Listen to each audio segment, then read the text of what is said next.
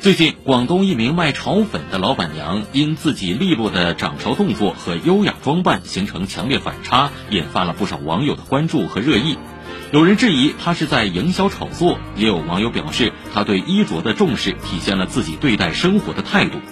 新京报的评论说：“摆摊炒粉这份工作每天要和油烟打交道，但这位老板娘仍能挤出时间坚持打扮自己，活成自己喜欢的样子。”这份乐观向上的姿态值得我们的尊重和点赞。